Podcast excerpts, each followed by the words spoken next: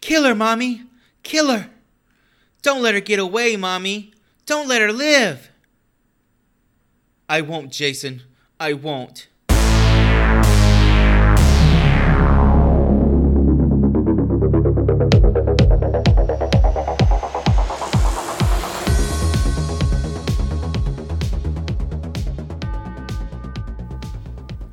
For my vacation, I went to uh, Longhorn Steakhouse and had Steakhouse? blooming Oh, Longhorn the steakhouse. and had a blooming onion all to myself, and then I felt like shit after I ate it. That was my vacation. Did you miss Mrs. Doubtfire that blue and onion joy? Wait, did I catch my tits on fire? Is that what you're talking about? I was thinking more of like a face plant, but sure. Oh, fuck. Hello. Hello. Just got grease dripping off of his fucking face. Fucking Onion tendrils and sauce shit. or whatever the Onion, fuck they- onion tendrils hanging from my face. Well, that does sound like a delicious time, though, Joy. Welcome to the HorrorBull Film School, a safe place to watch scary movies. I'm Chris, joined today by my fellow HorrorBulls, Mr. Hootie What's up, everybody? Let's talk about a deformed child. and Professor Joe. Howdy ho. Heavy spoilers ahead as we chop up 1980s Friday the 13th to celebrate this first Friday the 13th in this podcast's infancy. Today's lesson how to choose that perfect summer job. All right, fellas. Friday the 13th, 1980. Let me sum this up as shortly and briefly as I can. It's 1980. The sun is out and the Daisy Dukes are plentiful. What better way to spend your summer break during high school than by working at an old haunted campground, looking after rich kids being dropped off by their parents? However, at Camp Crystal Lake, the kids never have time to arrive because a mysterious killer will soon begin to pick each camp counselor off one by one until the camp- campground is once again shut down for good. All right, so with that, let's get a little bit of the cast and crew. Friday, Friday the 13th was directed by Sean S. Cunningham. You might know him, or you probably wouldn't, for would. Deep Star for Deep Star 6 or Terminal Invasion, which I only bring up because it is starred by Bruce Campbell. Friday the Thirteenth Part One is actually his baby, but he actually had his fingers in a few other uh, Jason franchise sequels. Um, he was the producer of Jason Goes to Hell, my all-time favorite Jason movie. Jason X, Jason vs. Freddy, 2009 reboot, and a producer on the Friday the Thirteenth game released in 2017, as well as producer on the uh, remake of Last House on the Left. Next up, we have a guy who I have a very big beef with is the writer Victor Miller, who you probably again will not know because he's best known for being the head writer on All My Children and General Hospital. You're welcome. Yes. You're- And I don't really have say, any comment on that. I say beef because this man is quoted as saying he hasn't seen any of the other Friday the 13th films because he does not approve of Jason Voorhees being the killer rather than Jason's mother as she was the original. So, to get into the cast here, Alice is played by Adrienne King, who also appeared in Saturday Night Fever and Friday the 13th Part 2 and 3. Now, Adrienne King has a bit of a strange aftermath after this film. Uh, fir- well, first of all, Cunningham noticed Adrienne in a Burger King commercial and knew that she had the qualities of, a, of the film's lead heroine. So he offered her the role. I question you guys. What was that Burger King commercial all about? It wasn't about the new chicken sandwich because that thing is fucking banging. I will say that for Burger King. Yo, that shit is so fucking good, bro. Where do they What find is it pickles called? The that big? McKing? The cha-ching, cha-ching. bruh. No, not the Cha-ching. cha-ching, you idiot. The I don't know what the fuck it's called. I just eat it. After the success of Friday the 13th, Adrienne was pursued by a male stalker who managed to learn areas she frequented, where she exercised, and ate lunch. The man took Polaroid photographs of King, and on one occasion even confronted her in her apartment and held a gun to her head. This assailant was apprehended and spent some time imprisoned, thank God, but the incident traumatized King, prompting her to leave the public eye and do stunt work. She would later move to London and work predominantly as a voice-over actress. Next up, we have Bill, who is played by Harry Crosby, who is the son of Bing Crosby and became an investment banker in 1985 and quit acting. We're going to see a lot of these cast members that this was the highlight uh, of their careers as actors and actresses. It's really interesting. It's like a strange aftermath of this film, even though it was so successful. Next up, Marcy, played by Jeannine Taylor. She is predominantly a stage actress, and she appeared in a 2013 documentary called Crystal Lake Memories The Complete History of the Friday the 13th. Brenda is played by Laurie Bartram. She stopped acting after this movie was released in 1980, became a born again Christian, and went on to study at Liberty University near our hometown and would appear on local TV commercials in Lynchburg, Virginia. Mrs. Voorhees is played by Betsy Palmer, who you probably will not know once again because she was in The True Story of Lynn Stuart and dated James Dean. She was a big like TV actress, from what I could surmise. Uh, she's done spots on like The Love Boat, Chips, As the World Turns, Murder She Wrote, T.J. Hooker, um, and unfortunately, Miss Palmer also passed away in 2015. She was also quoted in a documentary about this film saying that she wanted a new car, and that's why she took the role when her agent offered it to her. Did you hear the the weird little fact about how they offered all the cast members either we can pay you for the movie or we can offer you royalties. All the actors being super young and naive and just thinking, hey, this is another slasher film that isn't going to do jack shit. Obviously, took the money. And last, but certainly not least, is Jack, played by Kevin Bacon. Holy shit. Who- Here we, we go. all- Hootie, I'm stepping all- in. I'm taking over. Take over. Mr. Big Dick himself, the legend, the GOAT, the heavy hitter of the film. I fucking love me some Kevin Bacon. Uh, I'm probably going to need an inhaler after this one, but here we go. You got Animal House, Footloose, Planes, Trains, and Automobiles, Tremors, A Few Good Men, The Air Up There, Apollo 13, Sleepers, Wild Things, Stir of Echoes, Hollow Man, Mystic River, X Men First Class, Black Mass, just to name a few. And that is just a few of the many films he's credited for. The guy's acting royalty, and we're going to have to treat him as such. If you don't like Kevin Bacon, then fuck you!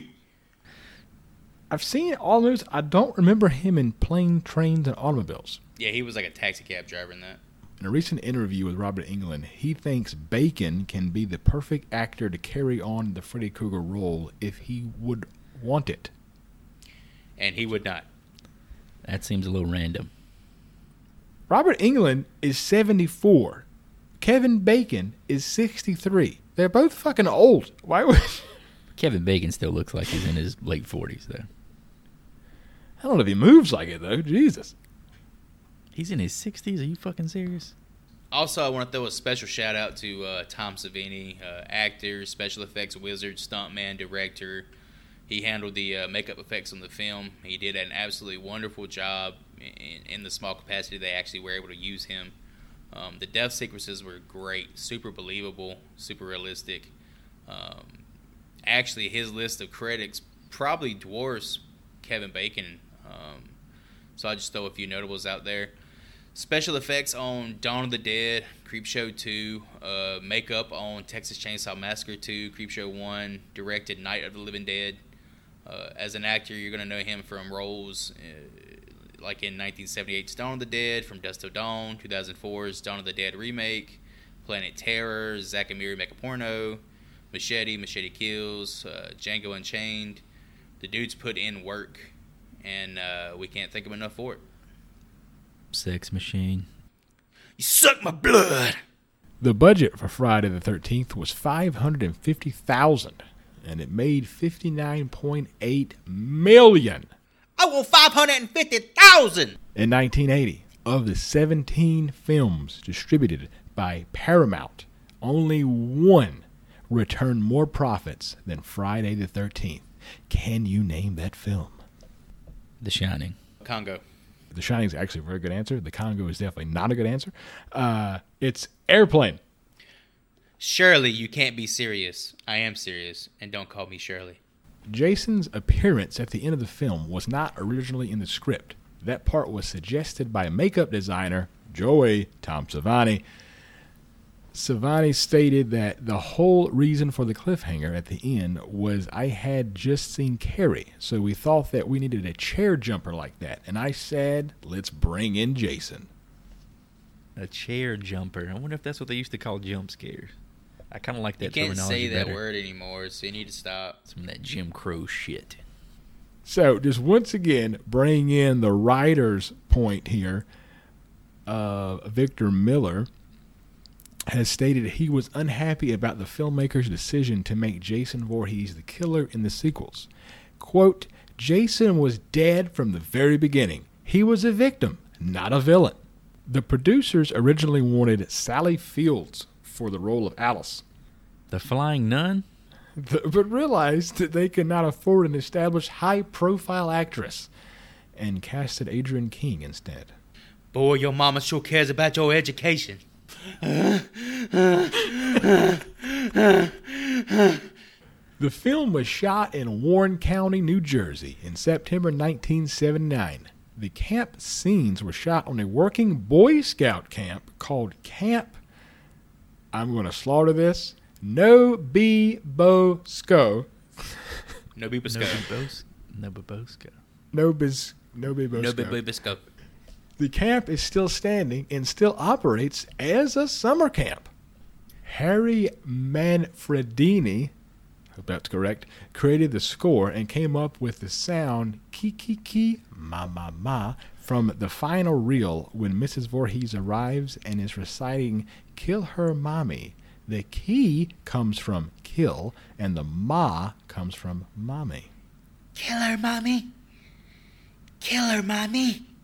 The film was not critically well received, the most notorious review being from Gene Siskel, which I'm assuming is Siskel and Ebert, not positive, who in his review called Cunningham one of the most despicable creatures ever to infest the movie business. Last note before joy rocks our world this movie was nominated at the first annual Golden Raspberry Awards for Worst Picture of 1980. I think it won. Did it win? It did not win. Oh, it did win. Okay. I thought. I, thought I don't know what won, but it did. Originally, the movie was going to be called "Long Night at Camp Blood." Doesn't quite roll off the tongue the way Friday the Thirteenth does. Here's the fucking monster fact: Jason was originally supposed to be named Josh. Josh Voorhees. Welcome to Chili's. My name is Josh Voorhees, and I'll be your server tonight. How scary is the name Jason? And how pussyfied is the name Josh? I feel bad for I all the just Joshes can't- who are listening to the show right now. Josh thinking about- Voorhees is the killer. Josh goes to And his name? No, Josh, please don't stab me with that fucking ice pick. Josh, no! I had a son, and his name was Josh. Man, he sounds like a real pussy. Oh, Josh versus Freddy. That just sounds like the worst fucking title. Sounds like a white dude versus Freddy Krueger. like that fucking dude, like the Drake and Josh kid. I just imagine like him on the poster with Freddy Krueger.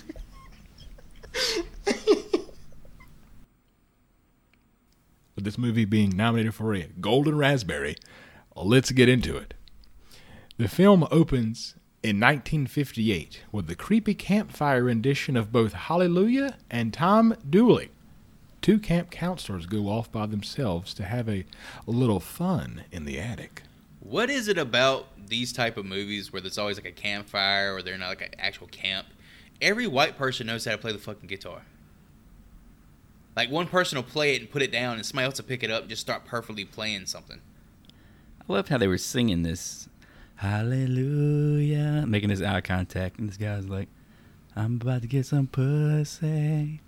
A killer appears and murders them both in the art of making love. However, the scene is shot from a POV perspective, and we have no idea who the killer is. I really enjoyed that they went this route, having you guess the whole time who is the killer, who is the killer.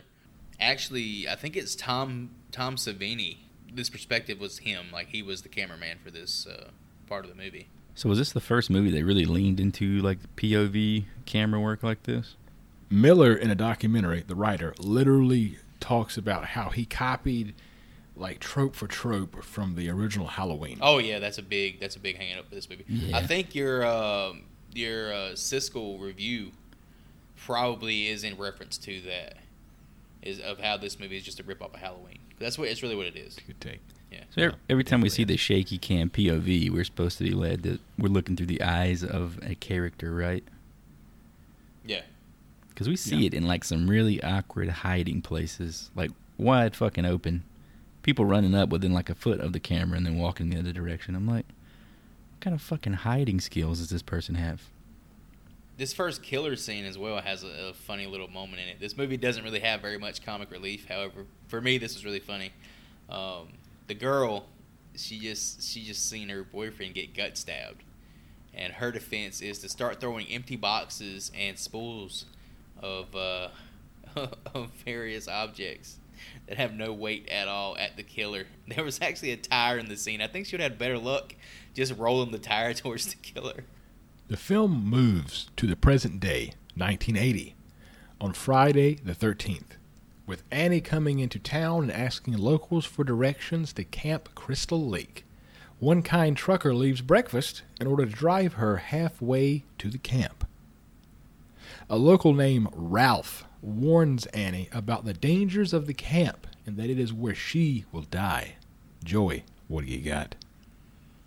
You're going to Camp Blood, ain't you? You'll never come back again. It's got a death curse. On the way, the truck driver tells Annie to quit and quit now because the camp is jinxed. He informs her of the two kids murdered in 58 and the kid who drowned in 57. The camp is reopened because her boss bought it in order to fix it up and make a profit. Yeah, I heard this guy named uh, Josh drowned in the fucking lake, bro. Yeah, good riddance. But I was kind of creeped out by this whole scene with her riding in the truck with this guy because he was way too like, why don't you come hop in my truck? And she's like, ah, okay.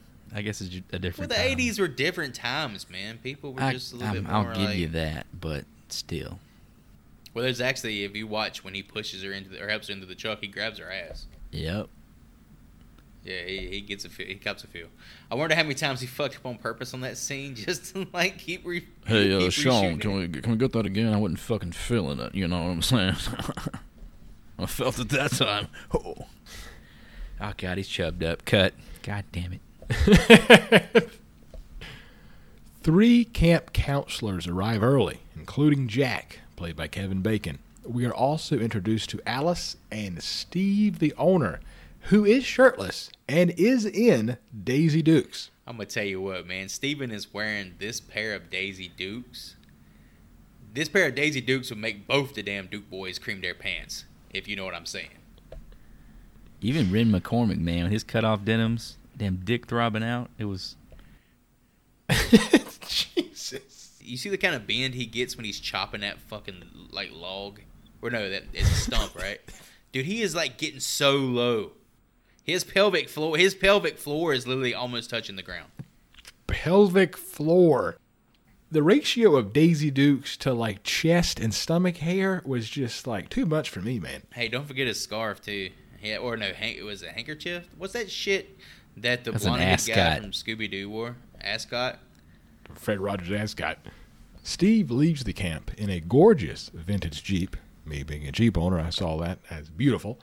And he leaves the counselors to do their own thing. A person picks up Annie in the exact same Jeep that Steve was driving in hopes of taking her finally to this Camp Crystal Lake. They end up in the woods, and the driver of the Jeep cuts Annie's throat. I'm guessing they want you to believe it the guy was the killer, right? There were so many like allusions to red herrings throughout this. Like you want to assume it's the owner that picked her up and went and killed her. Back at camp, while the owner is away, the counselors will play. Everyone is swimming in the lake until Ned fakes like he is drowning in order to pull a joke on everyone. Such a funny guy. Pulled the old sandlot on him, huh? Dude, Kevin Bacon in the speedo has his dick resting on the top of this one guy's head, bro. They, Yeah. the camera literally pans up and stops right on his crotch, and you can see It this does. bulge. Yep. There's a bulge. It's like wrapped around his leg like a goddamn python. Also in this scene, the writers they uh, ask us a, a super existential question. So, Chris, if you were a flavor of ice cream, what would you be? Cookies and cream. Hootie? Peanut butter chocolate. Me? I'd be Fudge Ripple. Alice is back in her cabin and freaking out about a snake being in her room. She calls everyone to take care of it, then eventually kills a real snake. I don't like snakes, but the fact they killed a real one is kind of fucked up. That made me like kind of uncomfortable. They did that because you can see where the snake was like actually recoiling when they chopped its head off, and then they chopped it again. It was kind of it had shades of Cannibal Holocaust type shit. Not as not anywhere near as bad, but definitely shades of it. I think this is another one of those red herring moments where they were showing you just like how crazy this dude was getting with the machete because they like held on his face after the fact after he had killed the snake like it could be him to which i rolled my fucking eyes you give me the red herring with the guy who bought the camp with his jeep then this guy chopping up shit with machetes i'm like you gotta earn some of these man you can't just keep fucking spamming them at me Ralph shows up again, this time in the pantry closet of the camp's mess hall, to once again tell everyone that they are doomed at this place. I was sent from God to warn you. How did he get into the pantry closet? Like he just pops up out of nowhere. Here's another question: How the fuck did he navigate these mountainous trails on that damn street bike of his? Ned sees a person walk into one of the cabins and goes after them, thinking they may need help. Jack and Marcy, meanwhile, also go check out an empty cabin, only they are there for sex. She cannot get her shirt off fast enough, bro. She pulls her pants off before damn Kevin Bacon even comes in the door. She sees it and the condom, man. She needs it. kevin bacon's ass cheek got a close-up in the sex scene The amount of sexuality that you guys watch with horror films is uh, is impressive. The camera was two inches away from his ass. How often do you see that in a movie? a man's ass with a woman's hand just gripping it. apparently I see it a lot because it was white noise to me. I was like, the camera's not even moving. This is even like a kinetic shot. They're not trying to like make us feel what's going on. They're just like, look at his ass real quick. He's added nothing to the scene. So, to Chris's point, a strangely shot sex scene ensues, and we find out that they went into the cabin as Ned's dead body is in the top bunk above them. Although neither Jack or Marcy see it, which is like just. It's called pussy blindness, Hootie. Whenever there's a fucking fresh piece in front of you, sometimes it happens. I'm gonna write that damn Pussy To a boy. dead body? To a corpse? That's like three feet above you? Like, scoot over, Ned. I'm about to get up in it. At least I know that if I ever become a dead corpse beside Joy about to get some, that I'd just be pushed to the side. Shit, I'm gonna use you for leverage. Oh shit! Let's call the ambulance right after this. During this awkward sex scene, the other camp counselors, Bill, Alice, and Brenda, are playing strip Monopoly. You know, the classic way to play Monopoly. I fucking hate Monopoly. Dude, I cannot stand that shit, dude. I'd rather burn my fucking dick off with a hot iron poker. I have a lot of questions on how strip Monopoly works. How do you strip to Monopoly? How does regular fucking Monopoly work? Because I still don't know. Because I fucking I hate it. fucking, I'm right there with you, bro.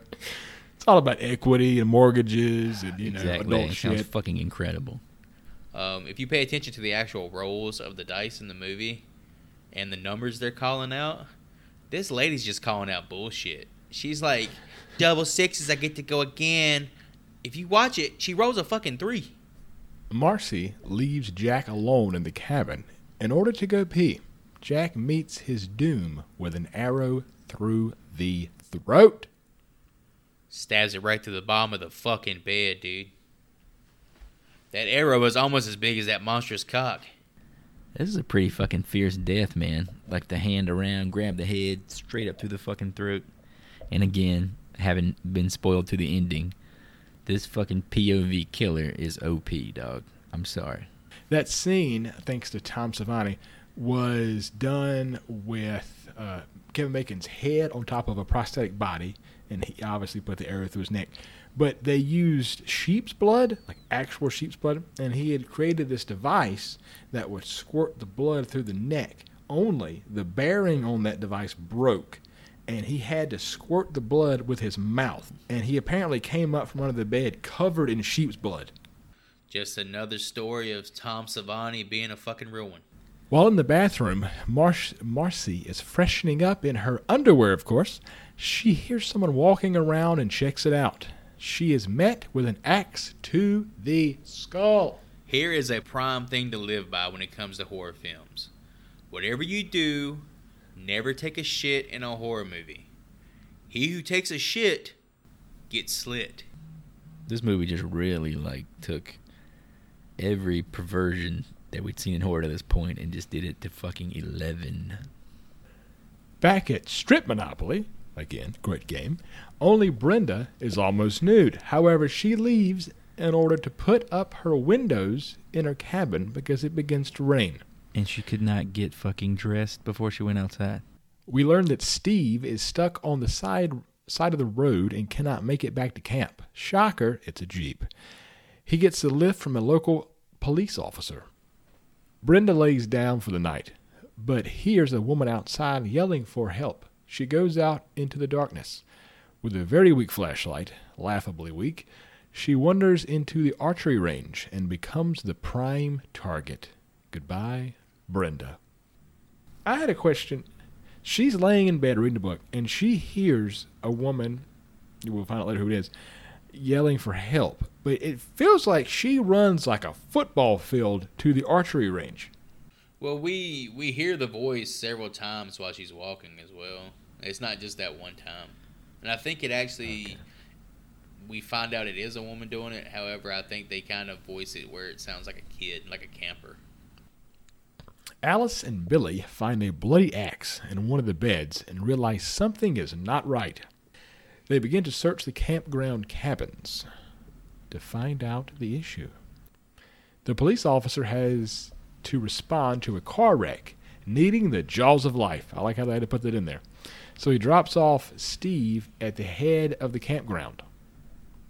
It's also in this scene uh, while he while Steve's in the car with the police officer that we find out that today's date in the movie actually is Friday the Thirteenth, and um, he discusses the phenomenon of how you know it's Friday the Thirteenth, it's full moon, it, people are a lot more violent during the full moon. There's a lot more murders, rapes, uh, robbings, stuff like that. So Steve soon is killed by being stabbed in the stomach, although we learn that Steve recognized the killer before he met his doom. it was Josh all along. And this was like the POV walk up in the wood, like the Blair Witch shot, right? Like, oh, hey, how you doing? Ugh. Oh, That was very oh, please, oh. I thought that was such a lazy death scene, man. I almost forgot about it until you reminded me there. I feel like this movie really missed out on its potential with the death scenes, man. Like, I mean, you got like a fucking savant like Tom Savini in there, and half of your death scenes are literally off camera. It's not really building suspense. I, I, will, I go to a slasher movie to see those kind of gory kills, and you're denying me, you know, what I'm there for half the time. So, I, I didn't, I didn't like that. Tom really only did the, the arrow through the Kevin Bacon's throat and the axe in the forehead. That was about it. Did he do the throat slash in the woods, the first girl? I feel like he did really well with what he had to work with. Like he, it was needed to look, you know, realistic. The, the damage, like when the girl had her throat slit in that first, you know, sequence, eh, whether she was running through the woods, that shit looked real. Billy leaves Annie sleeping in order to fill the generator with gas. Annie wakes up and begins to make some disgusting instant coffee. Good God. Yeah, it looked nasty. But leaves. But leaves in search of Billy. She finds Billy nailed to the front door of the generator shack with arrows all over his body. It's such a missed opportunity, man. I mean, they're at an archery range. There's a scene where one of the fucking idiot counselors shoots an arrow at one of the girl counselors being funny. Why not show a counselor being shot with an arrow? Didn't that happen to Brenda? It was it's right there. It's a fucking tee up. No, it happens off it happens off screen. It's a tee up. It's the fucking ball is sitting on a tee. Knock that shit out of the park. Because she was the one who was fired at as a joke too, right? Yeah, yeah, yeah, yeah. It'd be a good callback to that. However, you couldn't fucking do it for some reason. Annie freaks out, runs back to her cabin, and barricades the door with every damn thing in the cabin. Dude, she was doing like some expert level shit, tying a rope to it, and then it's like, this ain't enough. So she starts throwing a bunch of furniture in front of it. She did all this Home Alone shit, and then she goes and closes the fucking curtains. I was like, okay, that'll fucking that'll reinforce those curtains. It didn't check any other part of the cabin before doing any of that. The body of Brenda is thrown through the window. However, Annie sees Steve's Jeep drive up and runs out to it for help.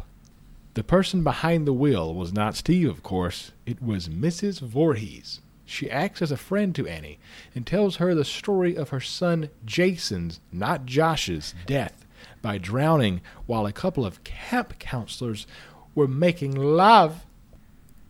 Well, she doesn't reveal the fact that he's her son immediately, does she? No, she has her little dramatic spiel about it. So young, so pretty. Mrs. Voorhees has a flashback to Jason's gruesome death and attacks Annie. Annie runs through the camp, avoiding the avoiding the running jeep. God, that drove me fucking bat batty. Trope, man. And finds the other dead bodies. I got pissed off during this sequence too because at one point we have uh, as she's running, one of the dead bodies suddenly just dangles in front of her, straight up ripped out of Halloween, which of course was filmed or shot, came out in '78. This was shot in '79. I understand that, but this was so fucking obvious and so on the nose, man. I was just so frustrated at this point. And the score, dude. This if this score was not fucking psycho, pushed through some shitty '80s synthesizer, I don't know what is. Mrs. Voorhees talks to Jason, and we learn that he is telling her to kill the camp counselors, and she assures him that she will kill Annie. Obviously, it's a subversion of Norman Bates speaking as the mother. Yada yada yada. Psycho spoiler. Sorry, but more illusions that uh did not click. It's it's funny when you watch it. It's it's really like they went out here and just cast a bunch of kids to play the counselors and actually got an actress to play the role of Pamela Voorhees. So, at this point, Annie has ran by a perfectly fine running Jeep, and now we find her in a shed with a shit ton of guns. Mrs. Voorhees shows up, and Annie just punches her in the face. No gun is used at all. This woman is picking up dead bodies and throwing them through windows and shit, and this little 85 pound girl is kicking her ass at every turn. The lady was taking bumps pretty well. Uh, didn't look like any stunt work. I was pretty proud of her. Every time she was going down, it was like she was fucking dead. Like the way she would just throw her arms up and shit, and her eyes and mouth would be open. She was working for that car, Chris. It was probably the Jeep that she got. They just gave her the Jeep. Said, fuck it. Annie runs back to her original cabin, yet again, and hides in the pantry. Mrs. Voorhees shows up with a machete, and Annie hits her in the head with a frying pan. Yet again, she does not take the deadly weapon, the machete. Annie goes to the lake shore and is yet again attacked by Mrs. Voorhees, although this time she uses the deadly weapon and decapitates Mrs. Voorhees with the machete. Pretty damn sharp blade. Did you get Star Trek fight scene vibe from this? The way they were fighting each other and that music in the background? It was sloppy as fuck, man. It must have been like the sharpest machete of all time because it cut her head clean off. Lopped her ass up, bro. She Barry Bonds that shit. and they used the slow motion here, which kind of I don't know felt a little awkward for me. I don't know if it was to just show you how hard she was swinging, or maybe they filmed it her swinging it slow in slow motion, made it look more fierce, but it kind of seemed out of place. The last tidbit I can give you there is that was not Alice's. No, sorry, this is Annie. Or is this Al- this is Annie? That was not Annie's hand. That was Tom Savini's hand that uh, swung the machete in that scene. That's Alice. Alice, right? Who the fuck is Annie? And he's the uh, hot chick who was supposed to be the cook, who was like the hitchhiker. Yep. So, audience, uh, every time you heard Annie, for the most part, it should have been Alice. Wow. Damn it, Hootie. Welcome to fucking- HorrorBull Uh, film school. wow. Okay. Alice, not Annie, floats into the lake with no paddle. I don't know where she was going until the sun rises. The police finally show up and see her in the lake. A little skinny bald boy pulls her under the water, who I assume is Jason or Josh. X that out. That's Josh Voorhees' son. Um, I'm actually probably going to give the director credit for the first time in the whole movie during this uh, this shot. Um, the scene of Alice like drifting uh, across the uh, lake. It's a pretty beautiful shot and really puts the audience at ease. Uh, right before that water-headed Josh Voorhees pops up and pulls her down to the briny depths. Water-headed. Water-headed. Well, this was this was all you said. Tom Savini's idea, right? Or was it the director's Yeah, idea? this is, thi- See, at this that was point, not at in that the point- script. At the point I wrote this, I thought it was the director, so I guess I need to take that back. Fuck you, Sean Cunningham. It feels like Tom Savini should get credit for this film. Like he made this film. the things I enjoyed about it, he definitely uh, seemed to be the the key contributor. So the last piece of the movie, although it should have ended right there, is Alice wakes up in a hospital bed and asks the police officer if they found the boy. They tell her no, and she realizes that Jason is still there.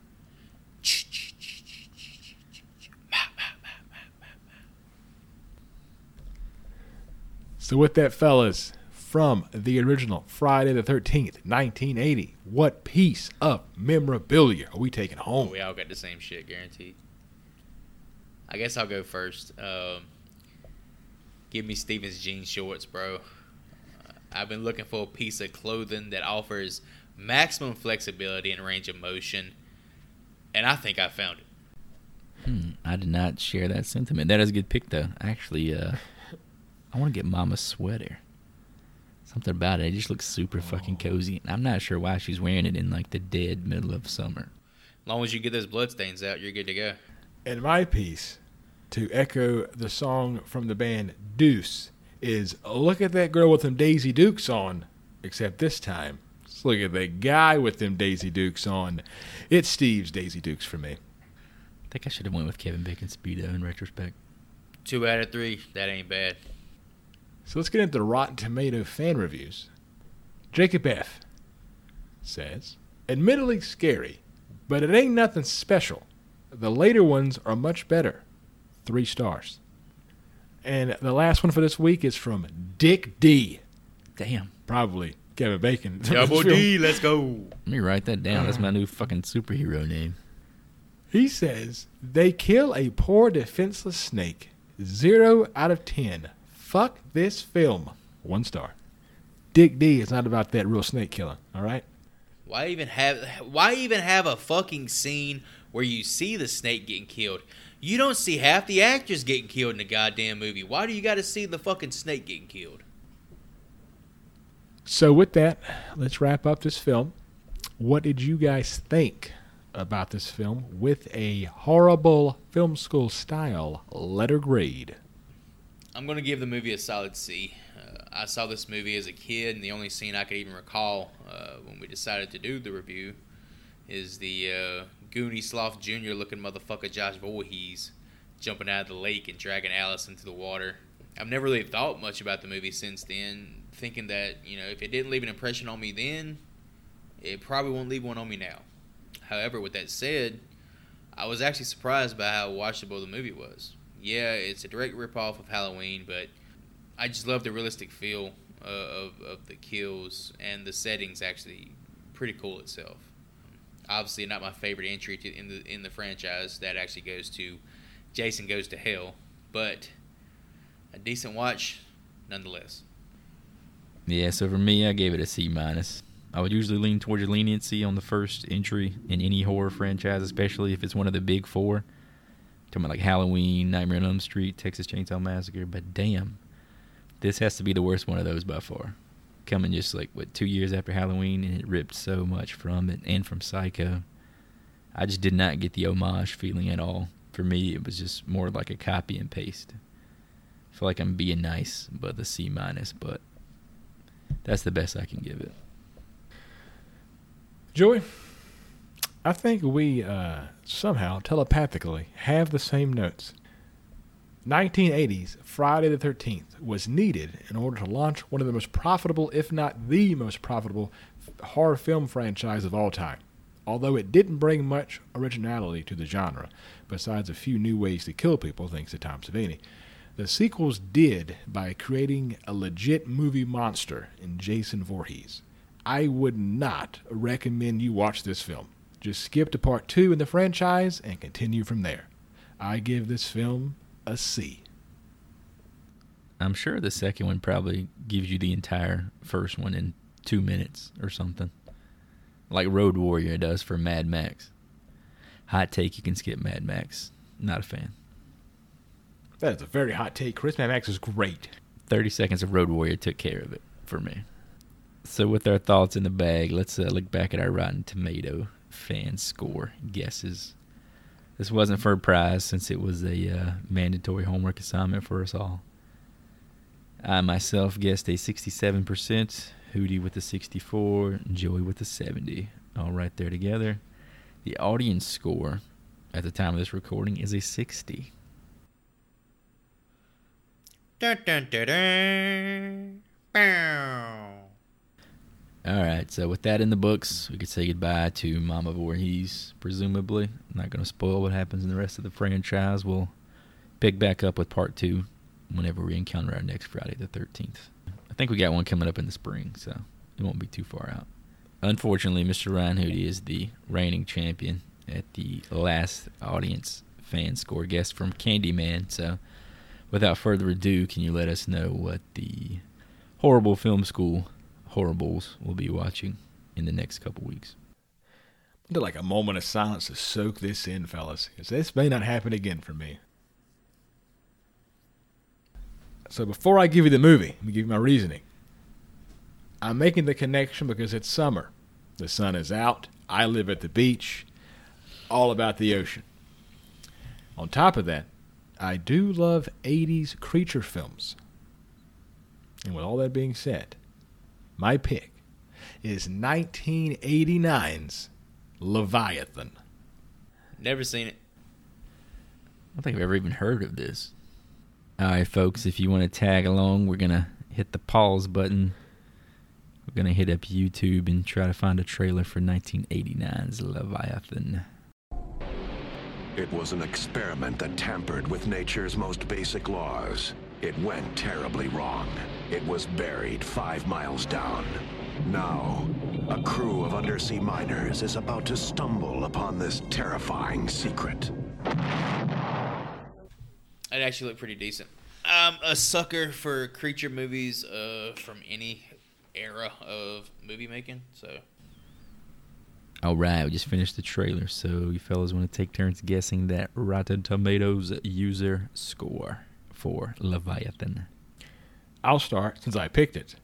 And I'm going to go with a 44. Jesus Christ, fuck. The second comment on YouTube. The second comment on YouTube. This movie is so awesome. It's a total rip off of the thing, but it's still awesome. I'll go 50. Uh, it looked pretty fucking cheesy, but I'm gonna guess it's 60. Alrighty, folks, thanks for listening. You could find us on damn near any podcast platform. Check out the socials and whatnot on the website, horrorbullfilmschool.com. Subscribe, follow, and review to spread the love. Apparently, the Apple podcast reviews are a big deal, so if you can, leave us a review there. I'm going to use this sign off to offer my support to yet another single mother coping with the loss of a child and dealing with all these ungodly, horny teenagers. I'm going to sign off with watch out for them waterheads. But seriously, if you listen to the show, tell at least one person you know about it if they haven't already heard. Spread the campaign. And then, after you do that, watch 1989's Leviathan. And then go for a dip. And I'm out. Yep, just to harp on what the guys said, we appreciate all the love and support. Um, it means the world to us. I love doing this. I think these guys love doing it too, and we just want to keep on doing it. So, any sort of feedback you guys give us, have at it. We can take it. We're big boys. Do yourself a favor. Go look up pictures of Kevin Bacon in a speedo. And with that, uh, good night. Goodbye. Till next time.